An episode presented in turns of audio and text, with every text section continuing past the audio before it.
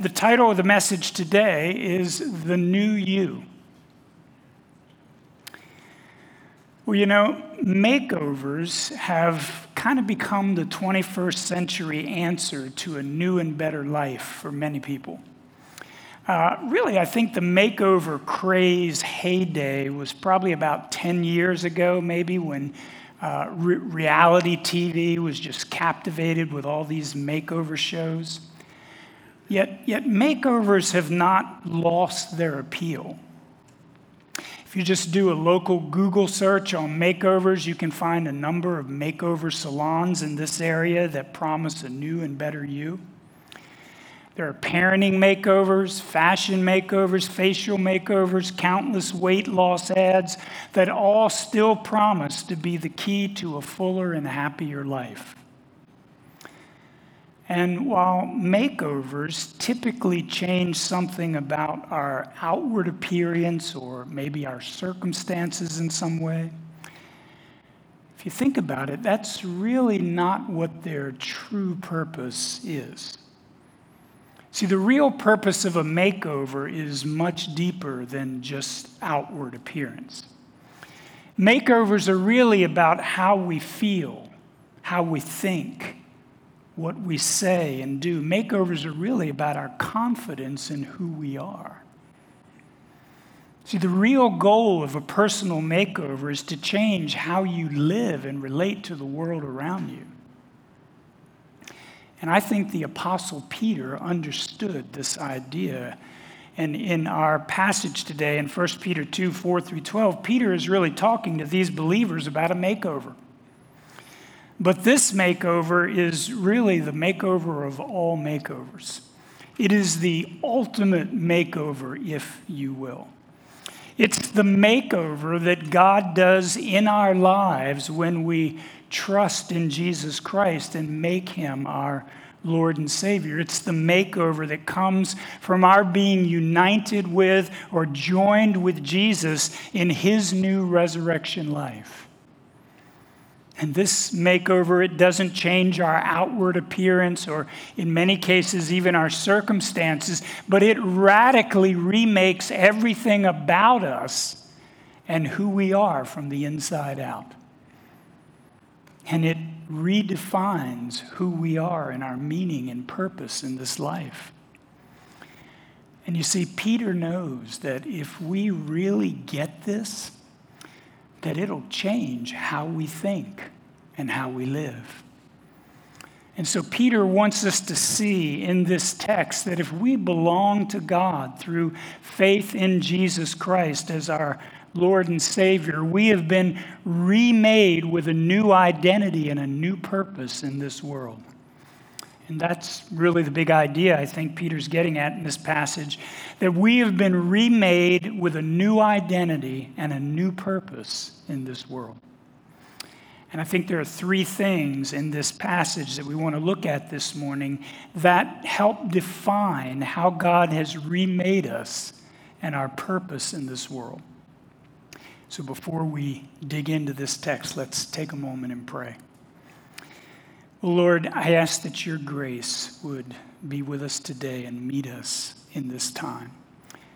Lord, I pray that it would meet me and help me to speak clearly and concisely and faithfully to your word. And I pray, Lord, that you would do far more than I can do through my words. That my words would be your words, and you would send the power of your Spirit amongst us today and speak these truths to our hearts and our souls in a way that I can never do. So I ask that you would fill this place now and speak to us through your word and through the power of your Spirit, I ask. In Jesus' name, amen. So, three things we want to look at. The first one we want to look at in this text is that we are God's new temple. Let's look at verses 4 through 8 in this section. Peter says, As you come to him, him being Jesus, a living stone rejected by men, but in the sight of God, chosen and precious, you yourselves, like living stones, are being built up as a spiritual house to be a holy priesthood, to offer spiritual sacrifices acceptable to God through Jesus Christ. For it stands in Scripture Behold, I am laying in Zion a stone, a cornerstone, chosen and precious, and whoever believes in him will not be put to shame. So the honor is for you who believe. But for those who do not believe, the stone that the builders rejected has become the cornerstone, and a stone of stumbling and a rock of offense. They stumble because they disobey the word as they were destined to do. So, in verses 4 and 5, Peter says, As you come to Jesus in a living relationship with Him, you yourselves, like living stones, are being built up as a spiritual house. And this term, spiritual house, it, it's really the word for temple. See, God is building a new temple through the saving work of Jesus. And this temple is, it's not like the old temple made of physical stones and mortar. This temple is made of people. It's being built with living stones. And Jesus Christ is the foundation and cornerstone for this new temple. See, it's through placing your faith and trust in Christ that you get to be a part of this new temple. And in verses 6 through 8, Peter really quotes from three different Old Testament passages to show that this has always been God's plan. See, God promised that He would build a new spiritual temple that would be built on a precious chosen cornerstone one day. And if you're not familiar with this idea of a cornerstone, a cornerstone is when, you, when you're building a building, the first stone you start with that you lay in a corner of that building is called the cornerstone. And everything else in that building is constructed in a way to be measured out and ordered around that one stone. And so all the dimensions and everything that's built in that building is appropriately to be said built on that cornerstone.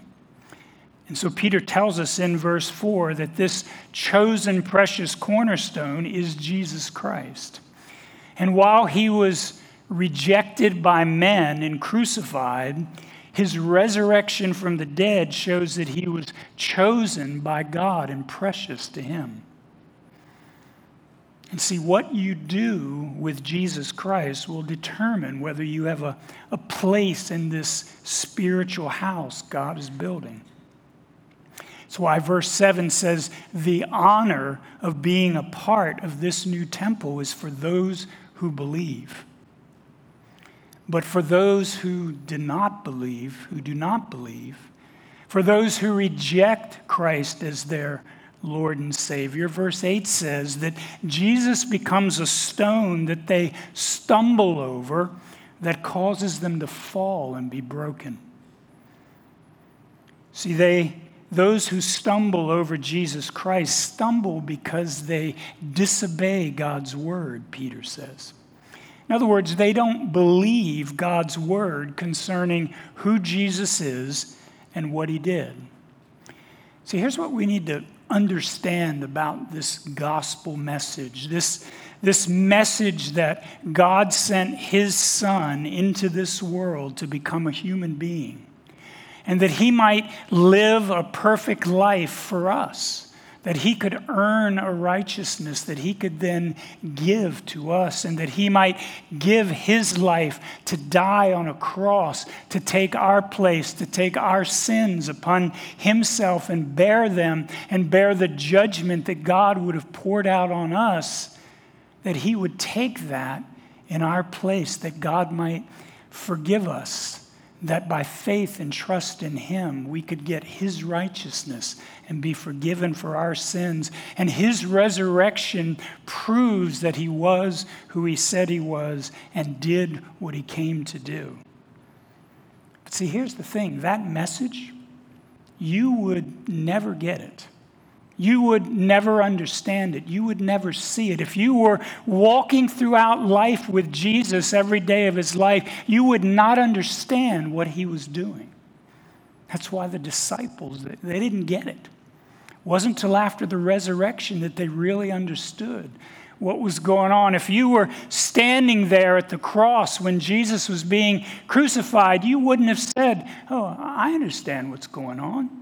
He's hanging there dying for my sins. This is God's Son sent to save me. You would not have gotten it.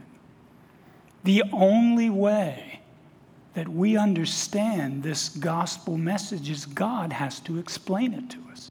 He has to reveal to us, He has to tell us what's going on.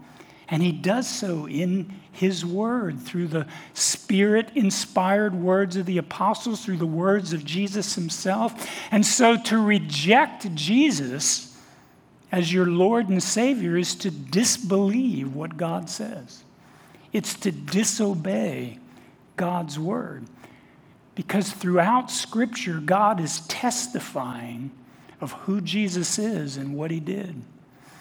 Peter himself in Acts 4 10 through 12, as we see him explaining how he was able to heal a man who was lame from birth to the authorities, says this in Acts 4 10 through 12. says, Let it be known to all of you and to all the people of Israel that by the name of Jesus Christ of Nazareth, whom you crucified, whom God raised from the dead, by him this man is standing before you well.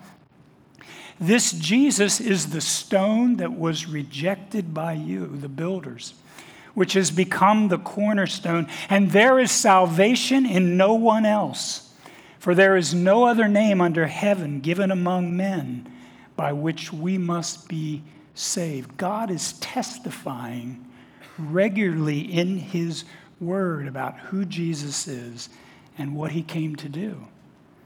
And so to reject Jesus is to disbelieve or disobey God's word. And so here's the thing every one of us can find ourselves here in verses 6 through 8. We're either among those who believe or we're among those who stumble over Jesus because we reject him and we don't believe God's testimony about him. So, where do you find yourself in these verses? Which of those two camps are you in? And if you're in the one who has never believed that Jesus was a Savior who came to save you, God is still testifying to you about this gospel message. He's still inviting you to come and put your faith and your trust in Jesus as the only way that you have a chance to be reconciled to God and made part of His eternal kingdom. So if you've never done that. God is inviting you today. Don't let another day go by without considering his testimony to you about his son. But for those who believe, Peter says, as you come to him, you yourselves, like living stones, are being built up as a spiritual house. You're being built together with other believers to be a temple where the very presence of God himself dwells. The Apostle Paul describes it in Ephesians 2 19 through 22.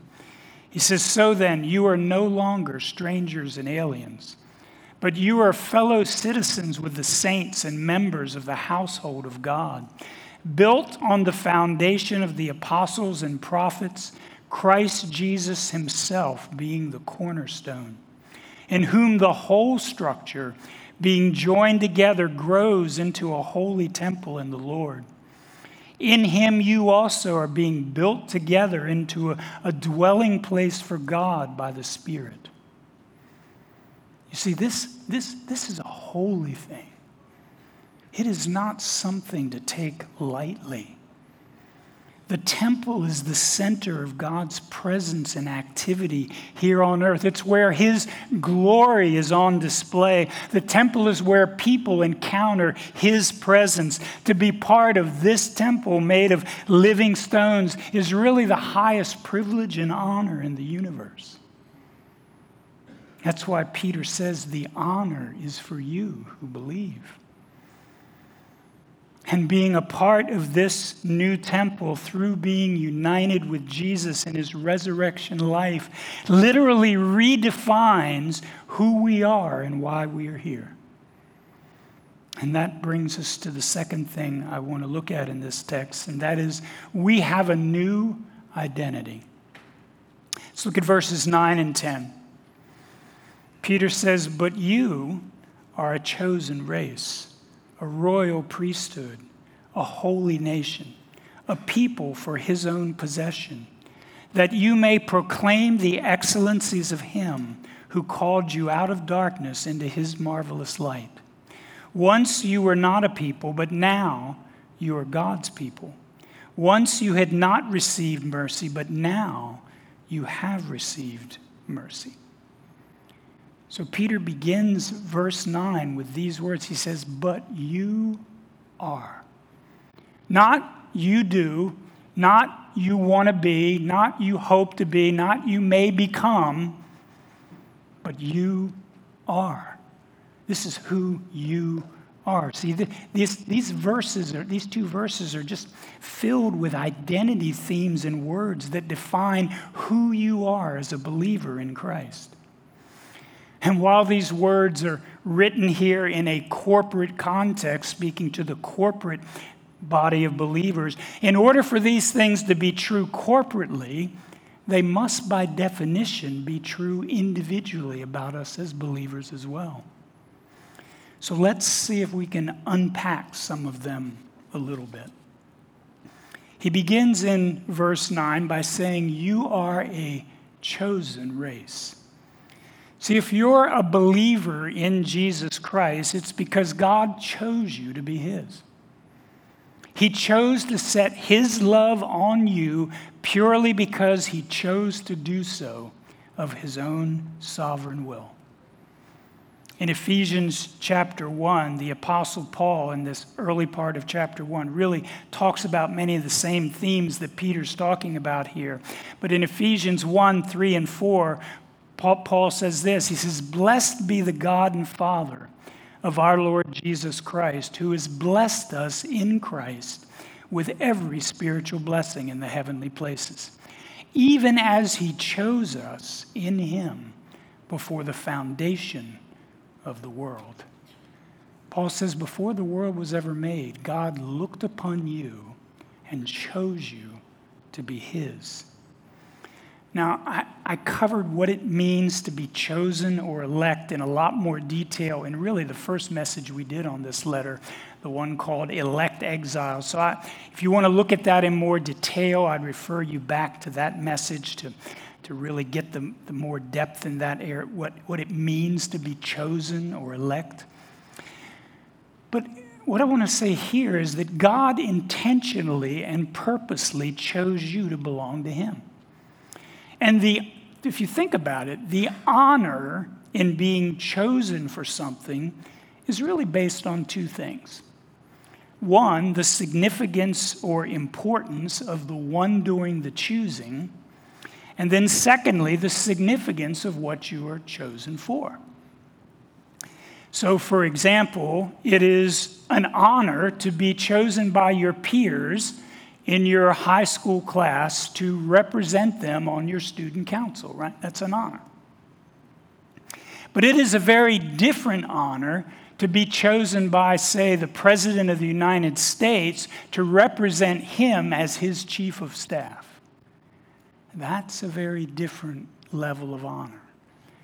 Because the person doing the choosing and what you're being chosen for is significantly different between those two examples.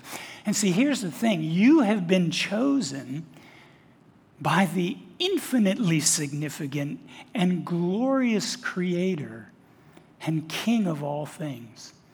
There, there is no more important being in existence than God. And you have been chosen to be part of His eternal family.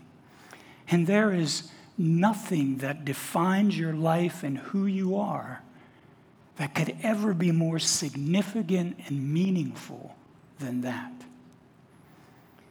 And because God chose you to be His, verse 9 says, there came a point in time where God acted on that and called you out of darkness into His marvelous light. You see, as a believer, darkness and the things of darkness, they're no longer to define and characterize your life because you belong to God as one of His chosen ones. The second thing Peter tells us about our identity in verse 9, um, he says in verse 9 that we are a people for his own possession. And really, when Peter says this, he's quoting from a passage in Deuteronomy, in Deuteronomy chapter 7, verse 6, where God says to the people of Israel, says, For you are a people holy to the Lord your God. The Lord your God has chosen you to be a people for his treasured possession out of all the peoples who are on the face of the earth. And so Peter takes these words that God spoke to Israel and he says, This is true about you as a believer in Jesus. And what really strikes me about that Deuteronomy verse is Peter is saying that you are God's treasured possession. Now, what is a treasured possession? Think about it. Well, a treasured possession is it's the thing that is most valuable to you. It's the thing that is most precious to you. It's the thing that you guard the most, that you protect the most, that you do everything possible to make sure that it's kept safe and secure, right? It's how you treat a treasured possession. And you know, how can you tell just how valuable a treasured possession is to someone. One way you can tell is by the price they are willing to pay to purchase it and secure it as their own, right? I mean, I was struck recently. I noticed a, a, headline where it talked about there was this Andy Warhol painting of Marilyn Monroe that was sold at auction for $195 million. And I thought, wow, for somebody, that's a treasured possession. That they would pay that price for that painting says something about how precious that is to them. And you are God's treasured possession. And the price that God paid to secure you, to purchase you, is infinitely greater than that. God gave the greatest price that could ever be paid to purchase you for himself. He gave his own son, the thing that he loved the most, that he delighted in for all eternity. He gave him to suffer and die for you so that you could be his. I mean, if you're a parent, just Think about that for a second. What would it take for you to give your child to suffer the way Jesus did, to die the way he did, and, and beyond what we could even imagine, to bear the wrath of God for the sins of millions of people in the world? What would it take for you to give that price to purchase something? That's what God paid to make you his.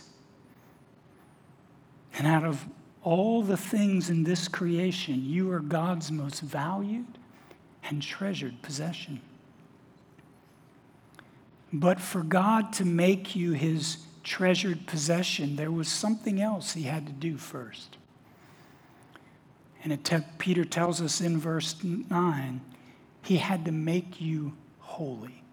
Verse 9 says, You are a holy nation. And what does it mean to be holy? Well, to be holy means you've been set apart to God and His purposes. You've been consecrated to Him and for Him. You know, if we read back in the Old Testament and the way the, uh, the law called the Israelites to relate to things in the world, there were really two categories. There are other ways we could look at this, but there, there were two categories of things in this universe there was the common and the holy. And common wasn't bad, it was just everything that was natural. You know, uh, the, this room, this building, everything is common, and that wasn't a bad thing. It was just natural. But holy, for something to be holy, only God could make something holy. And to be holy was to be special and highly valued and honored. Only the holy things could be in God's presence and draw near to Him. And God has made you holy through the saving work of Jesus. So you could belong to Him as His treasured possession. You aren't trying to become holy. God's already made you holy. If we go back to Ephesians chapter 1, the Apostle Paul tells us in verse 4 even as he chose us in him before the foundation of the world, that we should be holy and blameless before him. And Paul isn't saying that he chose you and now he wants you to do this. Paul is saying he chose you, and the purpose was that he would make you holy and blameless before Him. See, God has made you holy. And who we are is to shape and define how we live. And because you are holy, this has implications for how you're to live in this world. That's why Peter said in chapter 1, verses 15 and 16, he said, But as he who called you is holy, you also be holy in all your conduct, since it is written, You shall be holy, for I am holy. You see, life flows out of identity. Knowing who you are is to shape how you live. And you are to continually pursue growing and living out your life in a way that reflects the holiness of who you are. But there's one more thing Peter says in this verse 9 about who we are. He says, You are a royal priesthood. Well, what does it mean to be royal? Well, it means you're a part of the king's family, right? Isn't that what it means to be royal? To be royal was the highest honor in the kingdom, right? I mean, we, we, you know, we hear a lot about the British royals, right? Prince Henry, uh, Prince William, you know, and all the other folks, and all the attention they get, and all the clamor about them, and all the honor and prestige that kind of people give them. Well, you're part of a far higher royal family than that. You are part of God's royal family. Paul, again in Ephesians 1, tells us this in verses 4 and 5, he says, In love, he predestined us to adoption, for adoption to himself as sons through Jesus Christ, according to the purpose of his will. See, this is really what it means to be a child of God. You've, you've been made a member of the king's own family as his beloved child. And this is not just any king. This is the king. This is the sovereign Lord and King of all the universe. This is the King of all kings. This is the one who Paul says in 1 Timothy 6 15 and 16. He describes him this way He who is the blessed and only sovereign, the King of kings and Lord of lords, who alone has immortality, who dwells in unapproachable light, whom no one has ever seen or can see. To him be honor and eternal dominion. Amen. That's the king's family that you belong to. You know, no matter how you thought about yourself before, and you know, as I've talked to many people over the years of being a pastor, one of the things that I've talked to people about frequently is how they think and feel about themselves and their identity. And I know a lot of people, when you think about yourself deep down inside, there's a list of words that come to mind that are negative identity words. Words like broken, failure, loser, rejected, unlovable. And I could go on and on. And those words kind of reveal that down inside, you, your identity is kind of a shame based identity that's, that you've, you've picked up somewhere in life. That something has taught you that that's who you are. But I could not have better news for you than what this passage says to you today, because no matter what words may come to your mind when you think about yourself, the minute you genuinely put your faith in Jesus Christ, everything changed. Verse 6 says, Whoever believes in him will not be put to shame. And regardless of what you may think or feel about yourself, if you're a believer, these words in verse 9 are the true reality of who you are now. You are God's chosen. You are His treasured possession. You are holy and you are royal. And God has done this in your life purely by His sovereign power. And we might ask the question why has God done this for you? And that, that's a great question to ponder. Why has God done this for me? Well, I think we have the answer in this passage in verse 10. In verse 10, Peter says, Once you were not a people, but now you are God's people. Once you had not received mercy, but now you have received mercy. It is purely because of God's grace and mercy to you. Paul, again in Ephesians 1 4 through 6, says it this way says, In love, he predestined us for adoption to himself as sons through Jesus Christ, according to the purpose of his will, to the praise of his glorious grace with which he has blessed us in the beloved. See, what Paul's saying there is why has God done this for you? It's to the praise of his glorious grace. In other words, so that the angels and all creation would look at what God did and giving mercy to you and blessing you this way and taking broken, damaged, sinful human beings like us and bringing us into this reality of being holy, chosen, God's treasured possession, part of His royal family. The universe looks at that and says, We've never seen anything like that.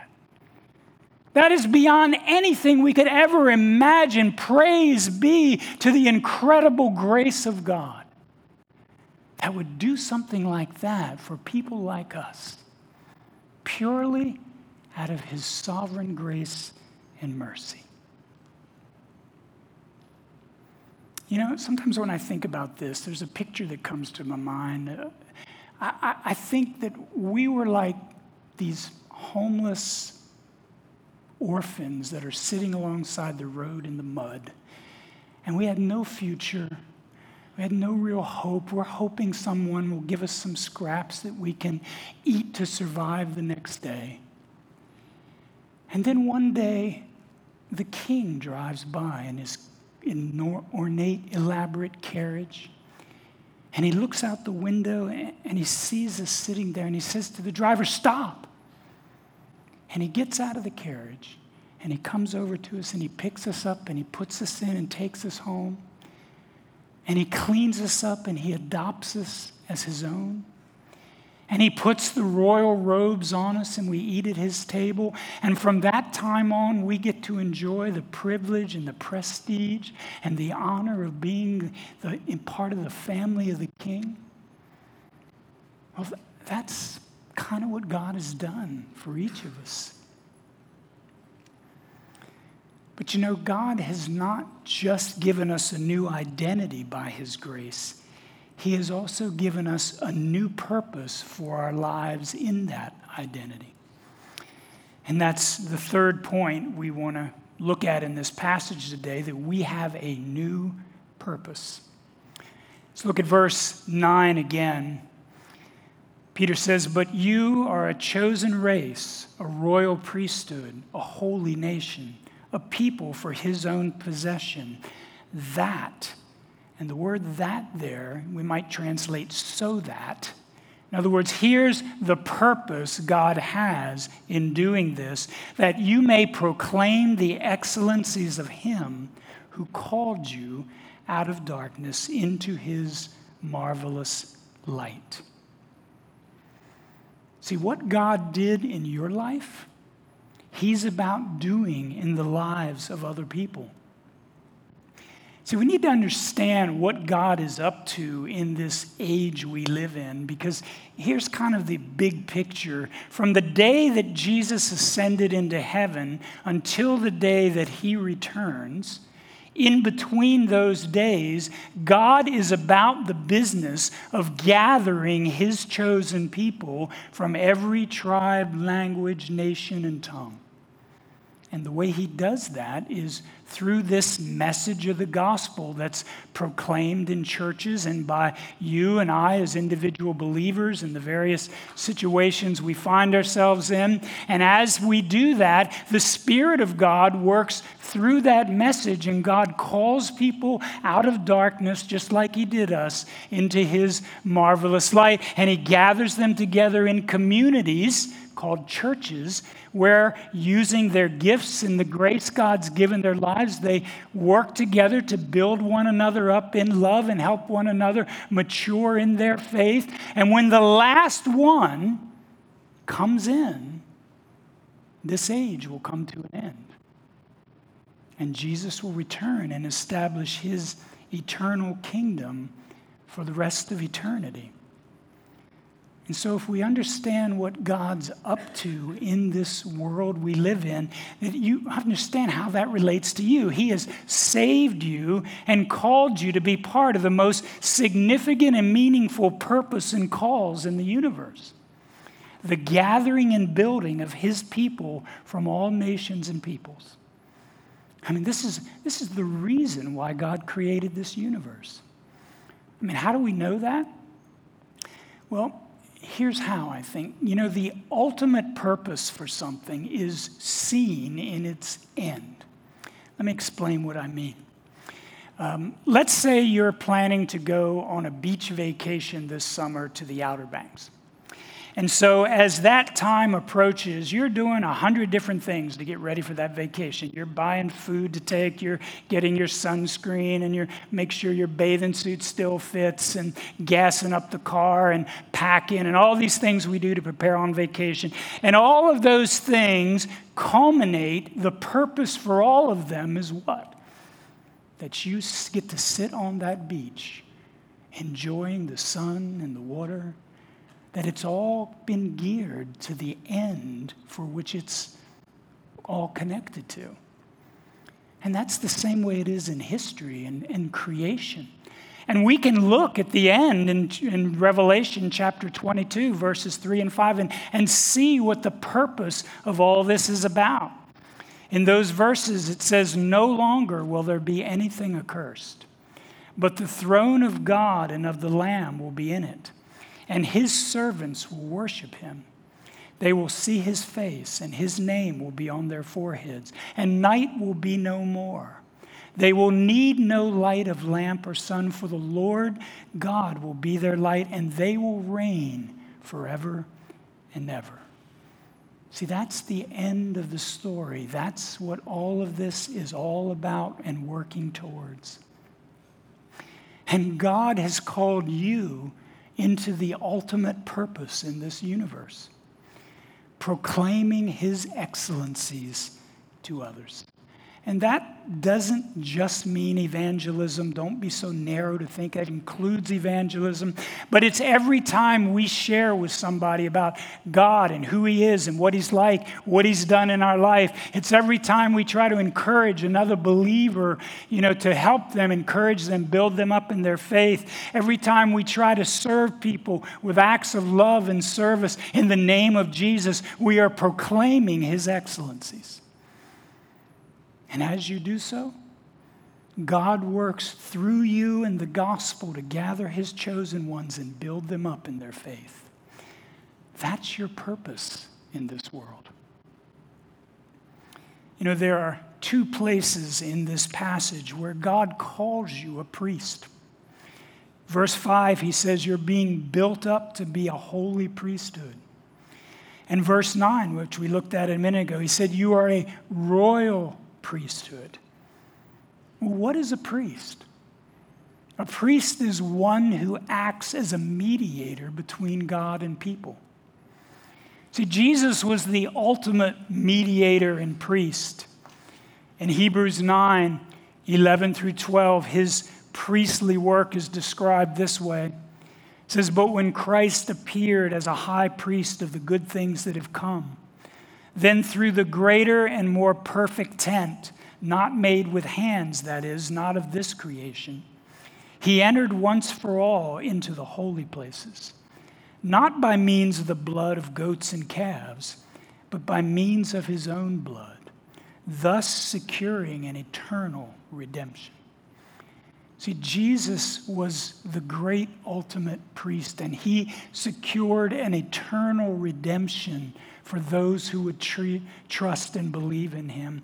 But priests are needed now to mediate this eternal redemption to people. Priests minister to people on behalf of God to enable them to draw near and connect with God. They help people maintain their relationship with Him. And in the Old Testament, this was often through the mediating and offering of sacrifices that were required to do that. But God says you're a priest if you're a believer. Jesus has called you into this priestly work of gathering and building God's people. You too are called to offer sacrifices on behalf of others, but not animal or grain sacrifices like the Old Testament priests. Verse 5 says, You've been called to be a holy priest, to offer spiritual sacrifices acceptable to God through Jesus. Spiritual sacrifices are all these things we've been talking about. It's when you talk to people about God and who He is, when you share this gospel message, when you do acts of love and service to believers as well as unbelievers, you are acting as a priest to mediate between God and people. And here, you know, you know the really cool thing about that verse is this. You know, many times if not all the time. As we do that, we are far from perfect at it, aren't we? I mean, we, we, we don't do it well. We don't have the right words to say all the time. We don't, have, you know, we don't take advantage of all the opportunities. We don't serve perfectly. We don't love others perfectly.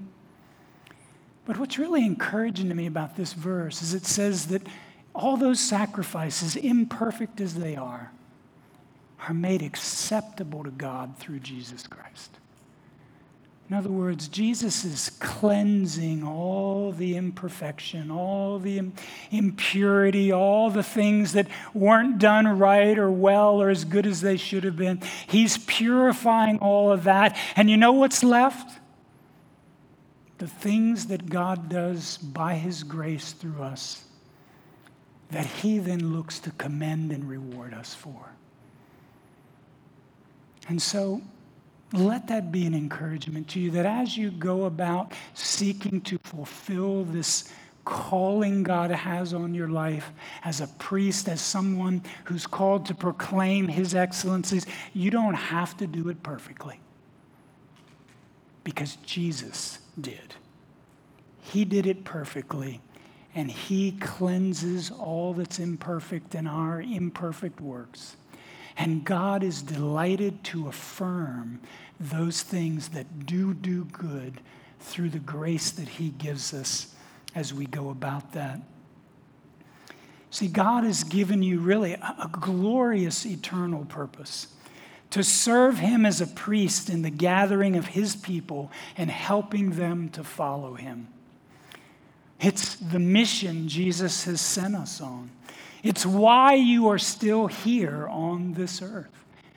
I mean, think about it. If you're God's treasured possession, wouldn't, if you had a treasured possession, wouldn't you want it to be with you? Well, the reason you're still here is because God has a purpose for you in this life. Because if He didn't, He would rather take you up to be with Him, right?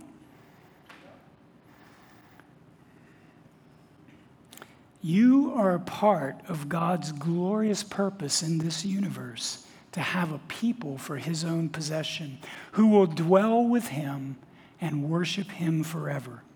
As the new humanity and the new creation that Jesus will one day bring to fulfillment. So here's what I want, to, want you to get Are you significant? Do you have a meaningful purpose? I mean, what could be more meaningful and significant than that? Nothing compares with that in this world. If I could have the worship team come and join me. So, as Peter concludes this passage, he says in verses 11 and 12 live like who you are and why you're here. Let's look at those last couple verses. He says, Beloved, I urge you as sojourners and exiles to abstain from the passions of the flesh which wage war against your soul. Keep your conduct among the Gentiles honorable, so that when they speak against you as evildoers, they may see your good deeds and glorify God on the day of visitation. See, this is what it means to be an elect exile in this world. You've been chosen by God who has made you into a new creation. You have been remade and given a new identity and a new purpose in this world. And we need to see and know that. And we need to know who we are and why we're here. But you know, it won't always be an easy way to go. It wasn't for Jesus. You won't always fit in if you live like this. Verses 11 and 12 tell us that. You'll experience rejection at times. You'll be mocked and maligned at times. You'll be insulted and ignored at times. And so, what could possibly make someone want to walk that road as a disciple of Jesus? Well, I think there's only one answer that makes sense. And that's they've encountered a power that is far greater than all those things the power of the living God. A power so great it has remade you into a new creation. A power that promises to be with you and be what you need as you live out your purpose as a disciple of Jesus in whatever way He may call you to do that. And He makes your spiritual sacrifices acceptable and pleasing to God, no matter how imperfect they may seem. And He will never leave you, He will never forsake you, He cannot and will not fail you. And He has promised to be with you and keep you to the very end of the age. And He will bring you safely home to be a part of His royal family in his eternal kingdom. And he will reward you greatly on that day for your faithfulness in living out who you are and why you're here in this life.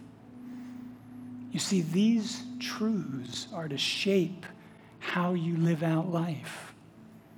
You've been remade and given a new identity and a new purpose. You've been called to the most glorious calling and purpose there could ever be in this world to be a holy priest, to proclaim God's excellencies to his people and to a dying world.